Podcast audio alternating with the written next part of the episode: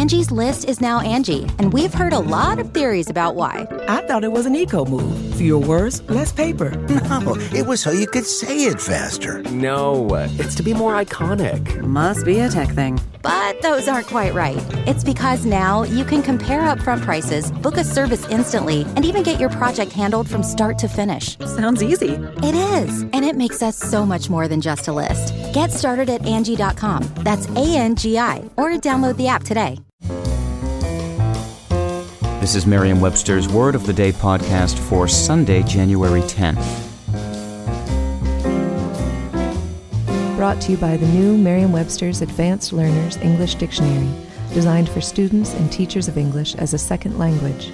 Learn more at learnersdictionary.com. The word of the day for January 10th is cosmeticize, spelled C O S M E T I C I Z E. Cosmeticize is a verb that means to make something unpleasant or ugly superficially attractive. Here's the word used in a sentence.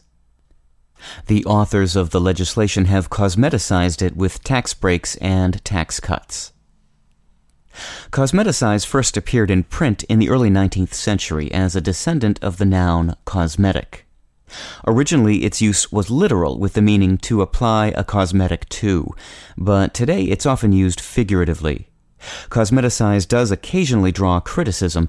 Usage commentators are sometimes irritated by verbs coined using the IZE suffix, as they can sound like silly nonce words.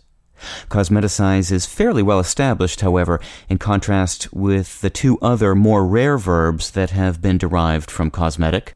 First, cosmetize, which often turns up in the literal sense, as in cosmetize the face, and second, the verb cosmetic, which can be literal or figurative, as in she cosmeticked with bright rouge, or it was embellished and cosmeticked. With your word of the day, I'm Peter Sokolowski. Thanks for listening.